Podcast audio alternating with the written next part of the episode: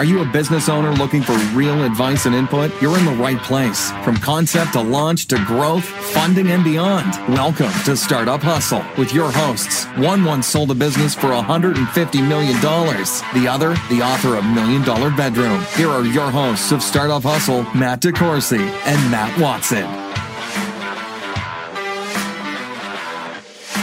Hello and welcome to Startup Hustle. Matt DeCoursey here with my co-host Matt Watson. How you doing today, Matt? Doing pretty good. What are we hustling today? Well, we're going to start a five part series about how to start a startup. Startups are a lot of work. They are. That's why I look so tired. So it's a five part plan? Yeah, we're going to, you know, some of the stuff we've already talked about. And ever since the podcast came out, I've had people asking me for more details on some of the stuff that we've hit on. And I think that I'd like to get into that. I think that you and I have some interesting stories to tell. And I'd like to start today by talking about the things that you need to know before you start the next big thing. How do you feel about that? I think there's a whole lot of things you need to know. I think it all depends on the type of startup, but there are definitely a lot of things to know. You know, with that, and also in this five part series, I'd like to talk about some other things. I'd like to talk about also talk about how to plan your startup, how to implement your plan, dealing with growth and scalability and should things work out and you make it down the road how to determine what your startup's worth and what you should be doing with it. I think those are all pretty good things to consider before you get started don't you? I think they require a little a little thought before you get into it. Um, i don't think most people understand how hard it is to get started and i think the first thing we can help them with is some good things they need to know before they get started. Yeah because you know sometimes the best decisions to not even start at all. So you so you you mentioned to me uh, earlier today a great story about a guy who read your book Million Dollar Bedroom and gave you some great feedback on that. I think maybe that's one of the first things we should talk about. Okay, you sure. Tell that story.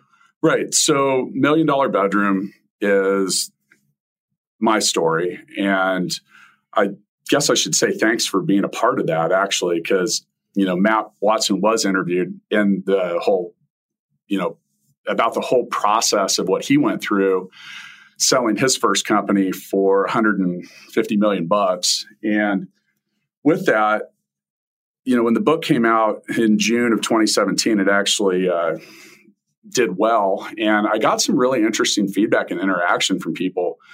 And I had one guy that, you know, I did a, a, book giveaway on Amazon.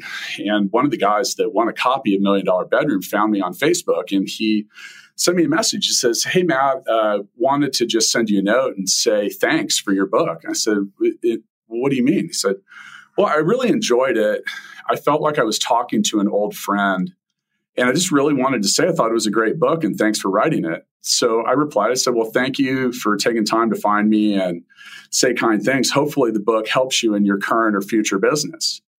And he replied by saying, Well, I, I don't own a business and I'm never going to.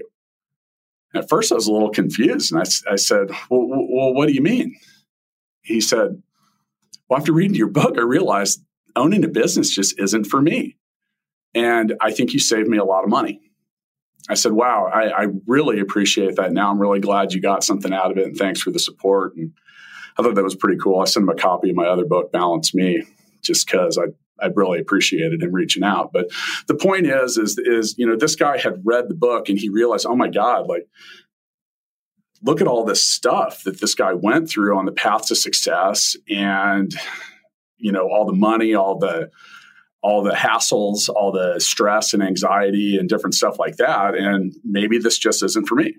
Yeah, and I think I think that's the great point. I mean, our goal is not to scare people away you know, if anything, we want to we want to help people and we want to help motivate people and teach them some things that, that they can use to to be successful. But sometimes for some people, that is just letting them know that this just isn't for them.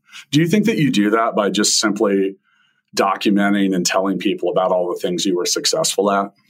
Well, or all the things we did wrong. I think that's more important than the things we did right in I, a lot of ways. I think it's a combination of those things. Yeah. So, and, you know, with that, the I, I look back at my own path and even my current path, and you know, until you do something, you can't really, you know, determine whether you were doing it right or wrong. And what I failed at, you might not fail at, or what I failed at might not even be applicable to what you're doing. So I, I always say that about having kids. There's so many things about having kids you'll never understand until you live through it. Right. And it's kind of like not having kids and me giving you advice about kids. Yeah. Well, I do have a couple kids, but I'm not going to give you advice about parenting because I, am going to wait and see how mine come out before. so, so that startup experiment is still ongoing. So, when it comes to a startup, you've obviously, you know, and, and when we talk about stuff, we're generally talking about things like software as a service. That's what your company Stackify does. That's what Gigabook does. But there's a lot of other things to consider. And we're going to get into some of that a little later in this series. I think from the most foundational elements, we have to talk about a few things. I think the first one that really heavily needs to be considered is time and resources. How do you feel about those? Well, depending on your type of business that you are creating, uh, I think people have to really be realistic about the amount of time it takes to start the business, create the product, um, figure out what your go to market strategy is, sell the product, and get those first customers. And especially if it's a software business, I don't I don't think people can really truly understand at all how long that can take. I mean, it it took uh, with Stackify two or three years of having multiple employees to build a product that we could then eventually sell one day, right? It's not like a franchise that was kind of turnkey and you just were up and running. I mean, it, it, it can be a long road and people have to understand that and, and be prepared for it. Well, why does it take so long, Matt? Well, because building software is complicated shit, right? It's hard. Um, I've been writing software for 15 years. It's still hard. And especially if you don't know a lot about writing software or you're not a, a technical person, it's even harder to find somebody to help do that. And granted, every software product is different. Ideally, you want to pick something that is a, a simple product that you can build a, um, a simple thing and go sell it and get some traction and continue to improve. You don't want to build some big, complicated, hairy thing right out of the gate and then go try and figure out if somebody wants to buy it. And that probably brings up the first topic we should really talk about um, related to that is validation right? Sure. You know, we had uh, Laura from VideoFizz on a previous episode, and she she told a great story about how she had wasted, well, not wasted, invested, you know, a couple hundred fifty thousand, uh, two hundred fifty thousand dollars of her own money, and figured out eventually that her product um, nobody wanted to buy, nobody wanted to use, and she went way down that road before she realized she never really s- spent the time to really validate that people wanted what she was trying to build. So let's define validation. What is your definition of validation? Well, I think the first thing you want to do is meet with as many potential customers as possible and talk to them about the problem you're trying to solve. And first of all, validate if that problem is a problem they even care about, if it's a problem that they're willing to spend money on. At the end of the day, people are only going to buy things if they if they have an acute pain that you can solve. You know, if you walk into somebody and say, "Oh, you know, I can help you with this little thing," and feel like, "Yeah, that little thing's not on the top of my priority list," then it's going to be really hard for them to spend money for, for whatever that thing is. It's got to be something that that they really have a pain with, that there's ROI for, that they're willing to spend their time and money on. I, I agree and disagree because I don't think that the acute pain is the only buying factor. There are other things that are associated with things like convenience, and oftentimes it can also be status. Um, you know, you look at some of the social networking platforms or whatever, and the reason that some of them might even exist or find usefulness is well, people like showing off their stuff or they like uh, sharing that experience. And some of you know now on I agree with your point about the pain. Like if you can solve that part, you can win. And it's a completely different path and amount of time. If you so if you're able to solve a problem, if you're able to help someone make more money or save more money or or you know those two things are the first factors. You have a really good uh, you know validating uh, validation factors to be working with. Your time that you're going to need if you're not solving a, an immediate problem and your ability to generate revenue are probably going to be a lot harder if you're not doing that. Do you agree? I agree. And I, I think it also depends a lot if it's uh, B2B or, you know, business to business software versus business to consumer, right? And so, you know, the examples I was giving before really in, re- in regards to that B2B kind of software, right? You know, you know who your customer is, you, you know who that person is, what their job is? Can you solve a problem for them that they're willing to pay for? That's a lot different than the consumer side where you have social networks and all this stuff like like you gave an example of. But the problem with those is you better also know how to monetize those because they're not going to pay for anything. So the the type of product you want to build, um, you first got to validate uh, who the customer is, how you reach those people. Are you solving a problem they care about, and and how to monetize it if it's not if it's, if it's not something somebody's going to hand out money for? I think some of the things that can be instant validation are related to does it an industry already exist where you're trying to uh, you know plant your flag and we previously mentioned something about looking at an industry and if while you want to be first, sometimes no one's there for a reason as well. You know, like there just isn't really a big market or a, you know people that you're going to be serving well for this. Now that doesn't necessarily mean there won't be. Um, I when I've looked at my building at Gigabook, and I had the same path that you had. It was years and a lot of money before we collected a dollar, and I mean literally like one dollar. And the reason for that was we quickly learned that what people are willing to pay for and their willingness to do so on a recurring basis means you have to give them a lot more than you might be expecting. And, you know, for example, with Gigabook, we didn't want to make it overly complex. And that's a whole nother subject we'll get into later because we did. But we had things a little too simple and people wanted a little bit more and the problem was is now all of a sudden we'd put all this time and energy and we thought we were there and we really could have done a much better job of validation by actually doing stuff like just letting people into our product to use it for free even. And i and i talked to co-founders and other startup or excuse me i talked to startup founders and future founders a lot about this. And I think that that kind of your customers give you validation that's stronger than anybody else can. Like you can't ask me if you think your idea is valid if I'm not your customer. You can, but my opinion only matters if I'm a buyer. So some of that has a lot to do with the time that you'll be able to get your product out. But what about the expense? Like how, how much does it cost to hire a programmer? Software developers are extremely expensive um, I mean, in the United States, they make fifty to one hundred fifty dollars an hour, uh, depending on if it's a direct hire or a contractor or whatever. I mean, they they make a ton of money, and you know, if if you're not a, a, very if if the founder and the founding team isn't very technical, I mean, you're at their mercy too, right? You're you're hiring somebody who's supposed to be the expert at creating the software. And they're just going to do whatever they're going to do, and you're just kind of at their mercy. And so that that's a huge uh, risk that you take, and and that's why for a lot of a lot of startups, I always recommend it's like you need to go find that technical co-founder, and and that's what I was. I was the technical co-founder. I didn't even have the business idea. Somebody else found me, um, but I was able to help them with their vision and their idea and make it happen. Now, you as one programmer can only do so much, though, and that affects the time frame as well. I yep, you can only do so much, but that comes back to the validation side of it, right? You know, before you even get programmers involved or before you have them spend an enormous amount of time, you can make mock-ups of your software and like just kind of screenshots of what it what it will look like and kind of go meet with people and say, okay, what do you think?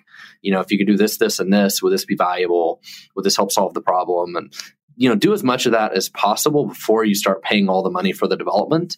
And and then when you do bring the development in, yeah, absolutely. You know, are you going to have one developer or two or five or 10? They're extremely expensive. And if you can get your product idea down to something simple, and you know, if you can do that with one or two developers, that's the best thing you can do is get that simple thing that somebody will pay for and then continue to grow it from there. So with that, you also have other options and things that you might need to know. And as you know, I operate an office and have for almost a decade now in Cebu City, Philippines. And with that, um, you know, a lot. I think a lot of people think that they're going to offshore or find developers overseas. And you know, you and I in our in our daily uh, interactions. And for those of you that don't know, uh, Gigabook and Stackify are located in the same building here in Kansas City. So sometimes Matt and I see each other more than we we might want to. But with that, I often we often find each other. Uh, on the couch, the office couch, complaining or yelling our misgivings out at what it's like to be a startup founder and the problems that we run into. And sometimes they're different. And, you know, the idea that you're going to hire people that aren't near you and develop a product the way you want it uh, is rough. Like that's, I don't think that that's going to happen. We and we can reference Laura at VideoFizz. She mentioned, and I don't remember the exact numbers, but she had a couple different people build a product for her and say, "Here it is," and then it didn't work. And that can, you know, that's not abnormal. You really need somebody on the founding team that understands software if you're going to build a software company. It's uh, other otherwise you better have a lot of money and you better find a a company that can build it for you that you really trust and you really know that comes highly highly referred and better have really detailed plans on what the software is supposed to do, how it's supposed to do it, why it's supposed to do it, all those things. Or otherwise, you're just could be throwing a lot of money out the window. So let's, and we're going to get into a little more of that in the following episodes in this series because you know Matt is an expert and I, I, mean I consider what I see him do at Stackify with his team and with his product. I often refer to Matt as operating on a genius level. It's very impressive, and I'm looking forward to what you're going to share with uh, people in this other series. Now, one of the things that I think isn't considered enough is competition. And let's put it this way if it's something that can be monetized, there's probably already people doing it and a lot more than you think. Um, I think comes back to what you said earlier. Most um, most ideas are not unique either, right? Usually somebody else is, is already doing this. And uh, I think Gigabook and Stackify are both examples of that, right? We're not the only people that are doing this. And when we started, we probably weren't the only people that were doing this, but we were able to figure out how to do it a little differently or in a different niche or some other iteration of that. And for my current business at Stackify and my my previous business that I had, you know, part of our uh, value proposition really was that we did several things together. So you could go and buy one tool and then another tool and another tool. And really the, the value that we brought was the combination of those three tools together. And that created its own unique product. But we were we were creating a product for a market that already existed. People already there was demand for it. People already used these things. We weren't we weren't creating some whole new market. We were just, you know, doing things a little differently in the market since we're talking about things that you need to know, the thing that you do need to know that is that even if you are first, if you are the actual pioneer in it, you're going to have people on your tail immediately. The moment that you that it's obvious that what you're doing is working, you're going to have competitor two, three, four, and then the list grows on. I, I have literally stopped keeping track of my competition. Like I don't even care anymore. I, GoDaddy just became my competitor this week. They have a scheduling tool that you can build into their uh, website builder. And now that's more validation for me. I'm okay with that. We still continue to sign up hundreds of new businesses every month. Hey, we started this a long time ago and you know we had to have that foresight. Now with that, if you're doing some planning and thinking about what you're doing, you need to be thinking about who you're potential competition might be down the road. I honestly wish I had done a little more of that. I'm competing with mega companies and hopefully well enough that one of them will buy me. And that's part of what I'm, I'm working on. I've given consideration to that fact. Now, with that, part of this whole the thing that you need to know is this path to revenue that you have to build. And for those of you that have been keeping up with the series or read any of my books, you know I sound on some days like a parrot about that. Like path to revenue path to revenue path to revenue because you have to know it and you have to have a feel for it. When you're giving consideration to what you're about to do you really need to estimate the time and resources that are needed and then double or triple it because it's going to be a lot worse than you probably think. I think the biggest thing that i run into that people need to know is the likelihood that you're going to travel down your path to revenue and it's going to be sunshine and roses the whole way is zero Zero. No chance that it's going to be smooth the whole way. Do you take that bet or do you disagree? I, I completely agree. I mean, even with Stackify, we the problem we originally thought we were trying to solve and how we were trying to solve it you know we've changed considerably. Now, the first customer we got, um, you know, was actually a friend, and you know they were paying us fifteen dollars a month, and hey, we had revenue, we had path to revenue, right?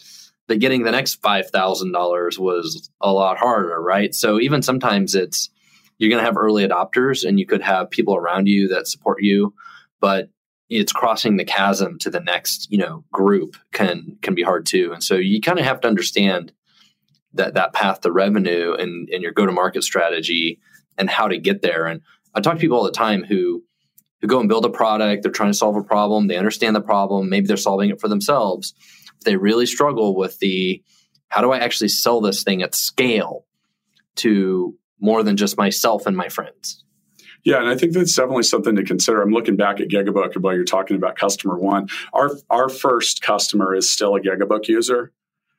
And we, after a year, we ended up giving this lady uh, what we called the golden ticket. We just said, you can use this for free forever. Because after we actually got her as a paying customer, we still had so many things to fix. And I felt so bad that we had, she had to be so patient through these things. I just couldn't even, I was just so happy just to have someone giving us more info about that. Now, what you're kind of talking about is that, is understanding that growth. And just because you build it does not mean they're going to come. This is not field of dreams, people. You're not going to have a line of cars down the street, you know, just because you get a couple people along the way. Now, you know, the software as a service industry, especially, is is remarkably competitive. And, you know, you can, you know, if you're trying to stack up 10 and $20 bills at a time, uh, you got to stack up a lot of them. And the number of people that you're going to get into your platform. So let's say, you know, and we don't talk about specific performance numbers for our companies on this show, but you're going to sign up a whole lot of people and 80, 90% of them, if you're lucky, aren't going to use your product, meaning you're going to have five to 10% if you do well that are probably going to sign up and actually become paying customers. I'll tell you our numbers. Sure. It's 7 to 12%. And there you go. And, you know, Gigabook's right in that ballpark. And sometimes we do things that increase that and then we try to get better. And sometimes we make it worse. And it's just a whole lot of stuff going on. So, you know, we've been talking about the time and the resource. Well, another thing you need to consider too is, is advertising isn't cheap the world is plastered with it, and most people aren't paying attention to almost all of it. Well, and, and advertising for us doesn't even work. It doesn't even work. Actually, let's let's briefly talk about that, and we'll get into that in the growth strategy. I've witnessed you throughout the course. It was January of 2017 when you and I met for breakfast, and we talked about we did the interview for Million Dollar Bedroom, and you were telling me, you know, I'm spending all this money on advertising, but I don't feel like it's working. However, I do think that marketing through content and some other grassroots methods that we can provide the input for might be the solution. And I've actually watched you. Uh, what what's your web traffic up this year? Ten times? It's up ten x. Yeah, we we were doing about forty thousand people a month on our website, and now it's over five hundred thousand a month. And you know, I I had a, con- a conversation with a guy yesterday, and the only reason he wanted to talk was because of our blog. And he's like, "Hey, every morning I drink my cup of coffee and I get a message from you guys about your blog post of the day, and I read it, and I'm just enamored with the content that you create, the quality of it, and I just want to talk to you. I'm just like I'm just a fan. I just love what you guys do over there. And you know, I think the thing that's pretty cool about that is, you know, we and Gigabook finds a significant amount of signups from our blog as well. We kind of approach some of that a little differently. But I, what I love about the Stackify blog is that every article, it's not a shill. It's it's it's like, hey, this is some information about how we might be able to help you with what you do. And while you're here, if you want to check out our product, we would love that. But in the meantime, here's something useful that's going to make your life better, that's going to educate you, or it's going to make you better at what you do. Yeah, in, in most forms of of selling software and products, um, one of the best things you can do is give away something for free, um, and then hope to get business back from that, right? And so our blog is actually a lot of times it's us giving away huge amounts of knowledge for free. and, and we pay people as well to help write these articles and give away this free knowledge, But- these but best it- practices. It started with you, yeah, I still right? You literally, as the CEO of the company, writing blogs and seeing what worked. And once you saw that it did work, you were able to scale that. Now, you know, the blog went so well, and we've been doing this podcast. You started another podcast, didn't you? I did. So there's a Stackify podcast that just launched called Developer Things. And with that, what do you cover, Matt? It's all topics related to software development, so DevOps and cloud and software development best practices and interviews with people around the industry and our customers, all those sorts of things. So I'm a non-technical founder. Would I benefit from listening to the shows? Uh, it might be a little a little too technical. Um, it's really targeted towards software developers. Um, that's a good question. Yeah, I, I, I'm of the opinion that even if I didn't understand it, being exposed to different things can actually be useful. Like, um, you, you look back at things you didn't need to know or things you need to know. Well, as a non technical founder, you have to be able to communicate with the technical people on some level. And you know, I don't write code, I don't attempt to. I really, on some levels, don't even have an interest in doing it.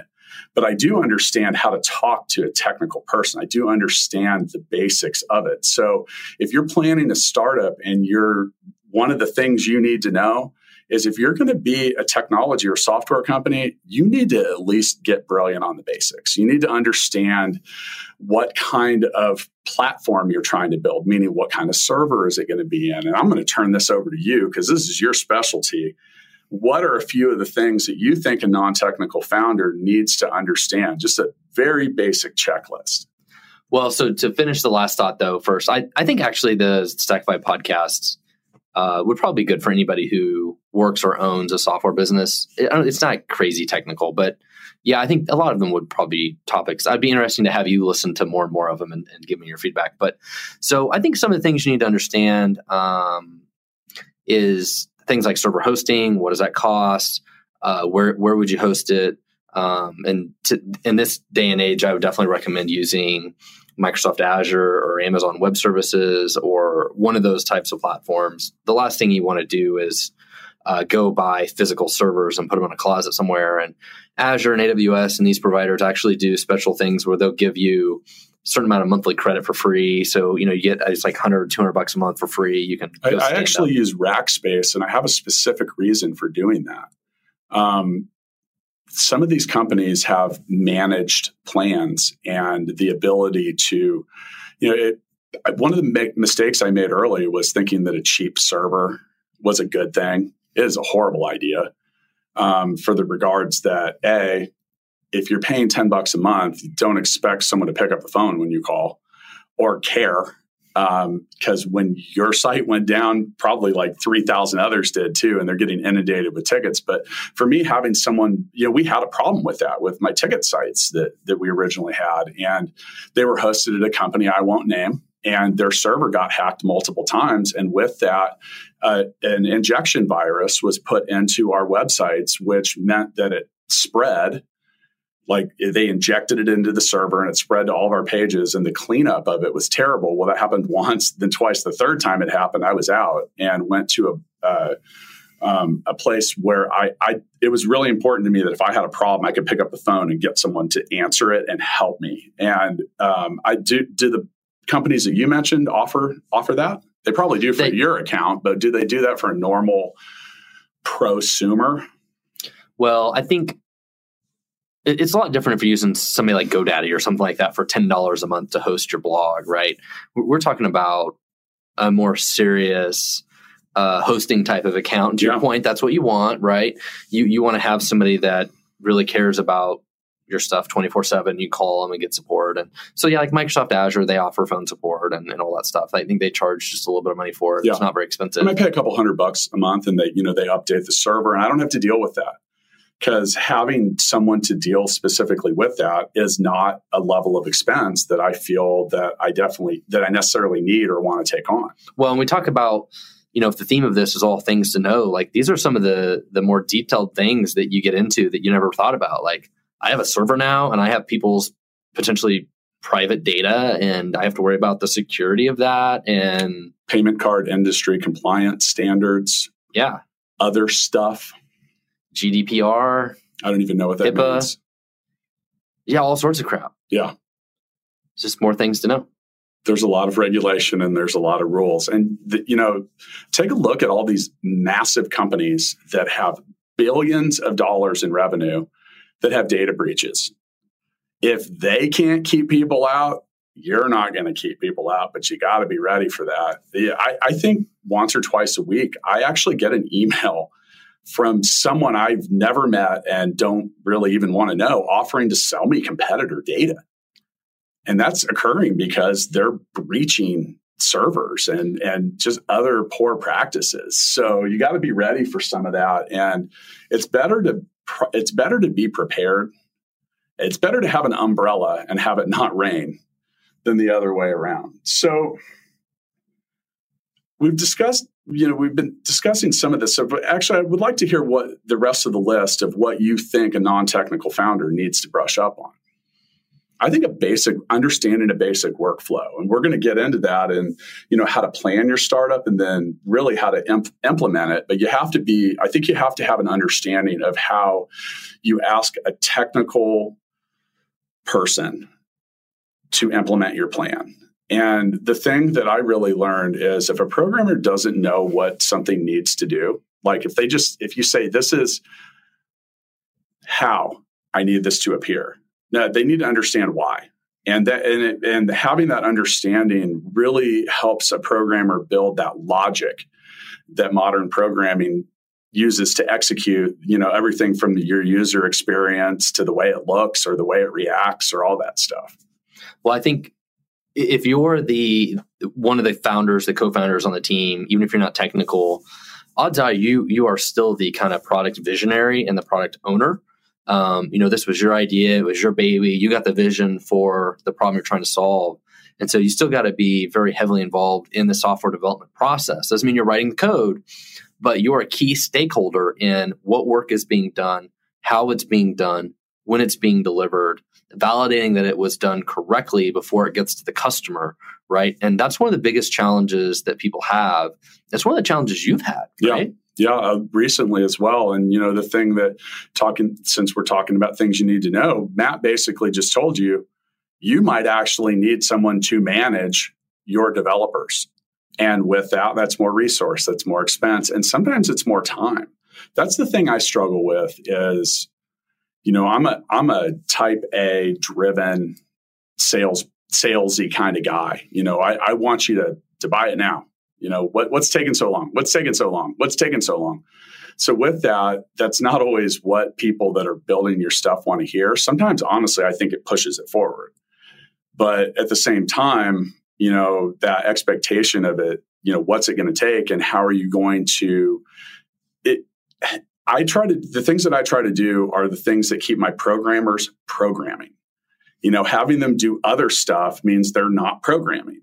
Um, and are they any good at what you're asking them to do?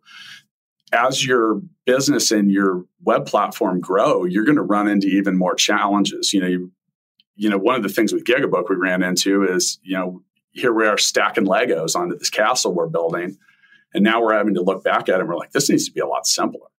So sometimes you build something the way that you want it and you look at it and you're like, whoa, this is a little overwhelming. So, you know, I think that we can start heading into the last segment here and talking about having a, I think this is probably the most important part of what we're going to talk about, of what we've been talking about today. And it's understanding the amount of commitment that you're going to need and the opportunity cost that comes with it. Do you work 100 hours a week sometimes, or have you? I would say I've worked 50 or 60 hours a week forever. Yeah, that's to me, a 60 hour week would feel good. I, I find myself in, well, it depends. You should read a book called Balance Me. Oh, wow. Yeah, I wrote it. And you know, it's really funny because that's on the surface a book about life balance, but the first thing I tell you is good luck. It's almost impossible. And if you own a business, it's even harder. So here's the thing is when you're starting something new, you don't have any protocol, you don't have an instruction manual. You have to figure out so many things. There's so many, and that's another part of planning that all these one time expenses, these one time instances, and it's nearly impossible to do that. I actually earlier this year invested in a company that moves fitness equipment. And I was amazed looking back at it that I got almost all of the stuff that I needed to estimate that we needed right. So 10 years of experience, I finally got it right on one. And I missed a couple little things, but they were minor. And I know that's not related to software, but you know, the the you know, going back to the whole time commitment, it can be intense. And if you think it's going to happen between nine and five, well, that's not the way it works. Murphy and his laws definitely rule when it comes to the world of startups, in my opinion. If something's going to break, it seems to do it on the weekend. It seems to do it in the middle of the night or something like that. And, and those are the things that if you're now picking up some traction, you know, we've got all these people that use Gigabook to manage their business. If something breaks, we have a responsibility, and especially if we want to keep them as users, to addressing these issues and doing it quickly. And that requires sometimes, you know, right now, if you guys could see me, I've got black circles under my eyes. I've been up working until 3 a.m. because I needed to have a more hands on approach with people that work for our company that are in different time zones. And so with that, it's it's challenging. And some of that I'm able to structure the rest of my life. Like people think it's crazy because my daughter goes to bed at 10 o'clock. Well, that's because I can be- have a better chance of seeing her between like 6:30 and that time.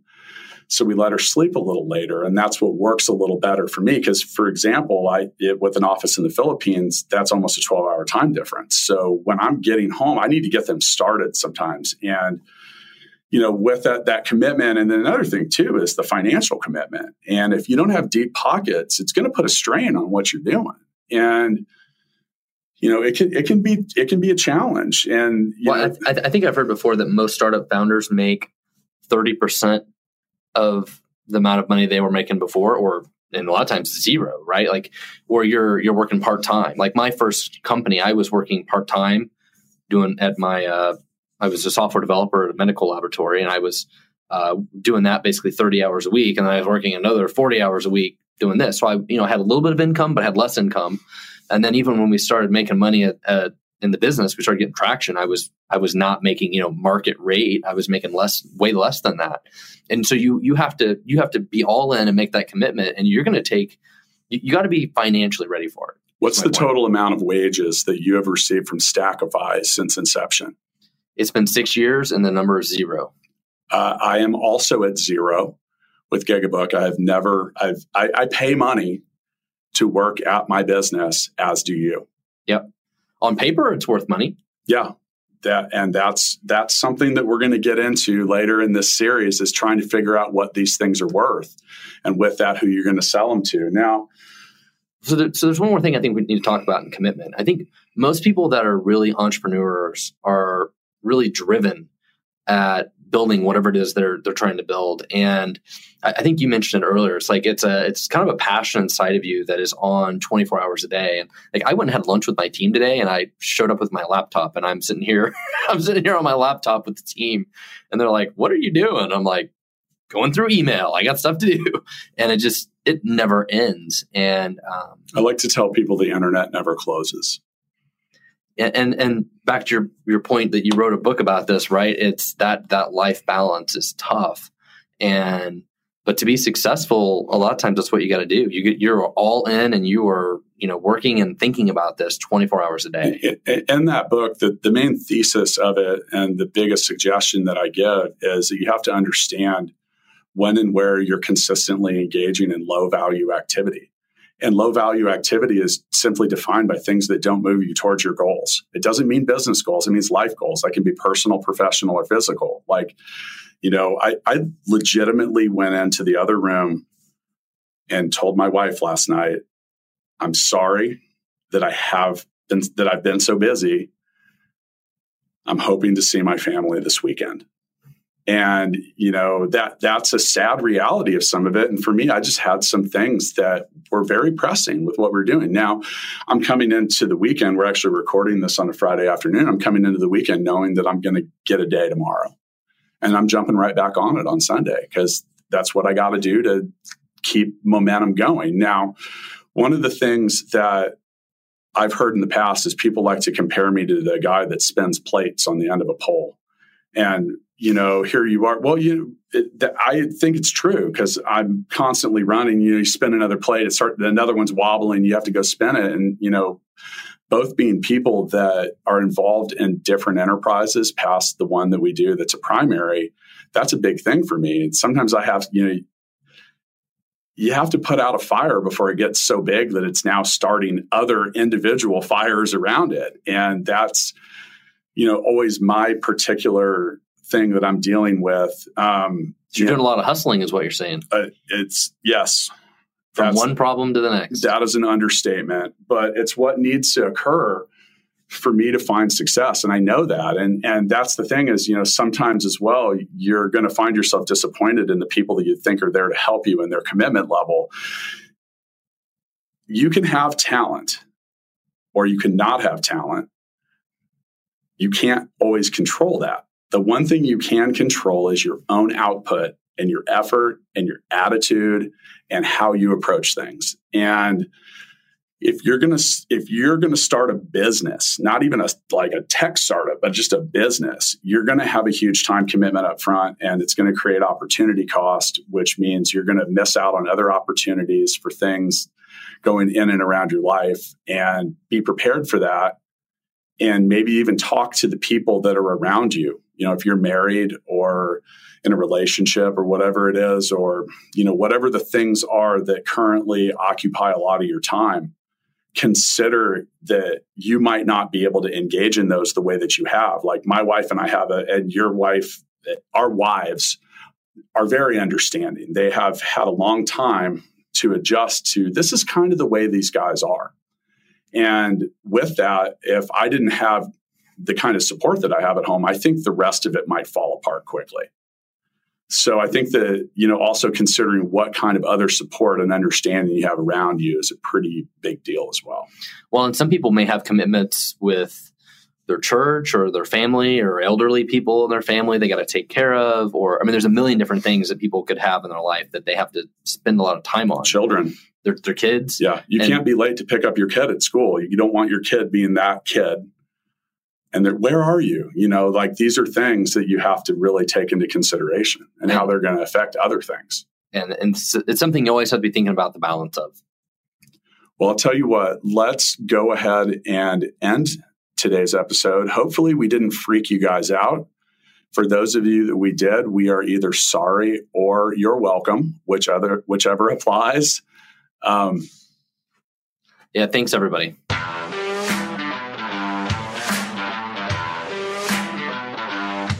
Thanks so much for listening to this episode of Startup Hustle with Matt DeCoursey and Matt Watson. For more great content and to stay up to date, visit startuphustle.xyz. And if you enjoyed today's episode, please rate and subscribe, and we'll catch you next time on Startup Hustle.